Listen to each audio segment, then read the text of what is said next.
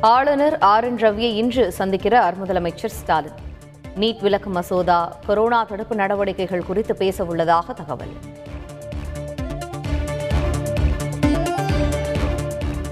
பொது விநியோக திட்டத்தில் சிவப்பு நிற டி கே எம் ஒன்பது ரக அரிசி கொள்முதலுக்கு தடை. பொதுமக்கள் விரும்பாததால் தமிழக அரசு முடிவு.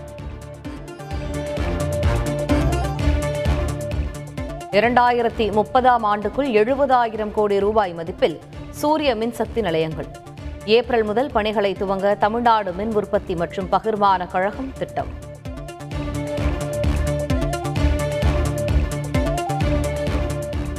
சென்னை எழிலகத்தில் உள்ள போக்குவரத்து துறை நிர்வாக அலுவலகத்தில் முப்பத்தி ஐந்து லட்சம் ரூபாய் பணம் பறிமுதல். ஆறு மணி நேரத்திற்கும் மேலாக நடைபெற்ற சோதனையில் முக்கிய ஆவணங்களை கைப்பற்றியது லஞ்ச ஒழிப்புத்துறை.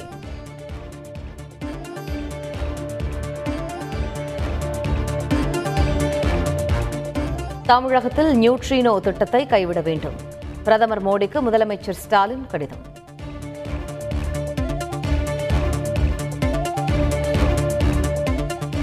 கல்வி கட்டணம் செலுத்தாத மாணவர்களை வகுப்புக்கு வெளியே நிற்க வைக்கக்கூடாது. தனியார் பள்ளிகளுக்கு அமைச்சர் அன்பில் மகேஷ் எச்சரிக்கை.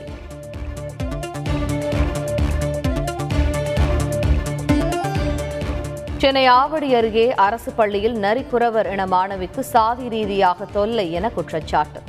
புகார்களை ஆசிரியர்கள் கண்டுகொள்ளவில்லை எனவும் மாணவி வேதனை.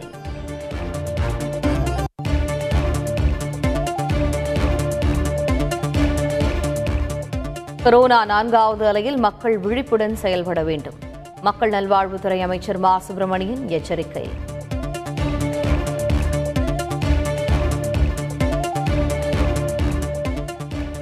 சூப்பர் ஸ்பெஷாலிட்டி படிப்புகளில் அரசு மருத்துவர்களுக்கு ஐம்பது சதவீத இடஒதுக்கீடு வழங்கும் தமிழக அரசாணைக்கு எதிரான வழக்கு.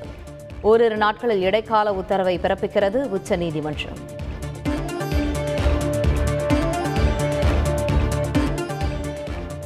புதிதாக வெற்றி பெற்ற நான்கு மாநிலங்களுக்கு மேலிட பார்வையாளர்களை நியமித்தது பாஜக. அமித்ஷா நிர்மலா சீதாராமன் எல் முருகன் உள்ளிட்ட மத்திய அமைச்சர்கள் நியமனம். எம்பி பதவியை ராஜினாமா செய்தார் பகவத் மான். பஞ்சாப் முதல்வராக நாளை பதவியேற்கிறார்.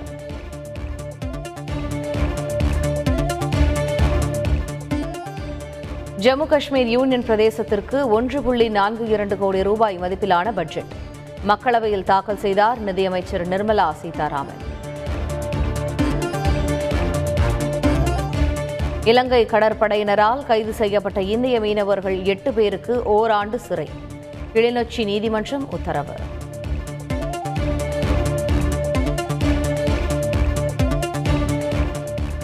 இறக்குமதி காருக்கு தாமதமாக நுழைவு வரி விதித்ததை எதிர்த்து தொடரப்பட்ட வழக்கு. தேதி குறிப்பிடாமல் தீர்ப்பினை தள்ளி வைத்தது சென்னை உயர்நீதிமன்றம்.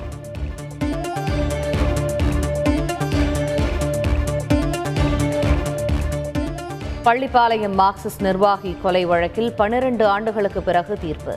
ஆறு பேருக்கு இரட்டை ஆயுள் தண்டனை விதித்தது நாமக்கல் நீதிமன்றம்.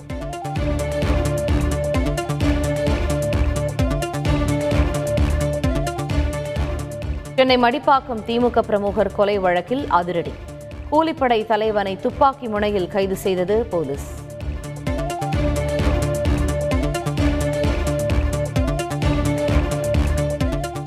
இலங்கை அணிக்கு எதிரான டெஸ்ட் தொடரை முழுவதுமாக கைப்பற்றியது இந்தியா. இரண்டாவது டெஸ்ட் போட்டியில் இருநூற்று முப்பத்தி எட்டு ரன்கள் வித்தியாசத்தில் அசத்தல்.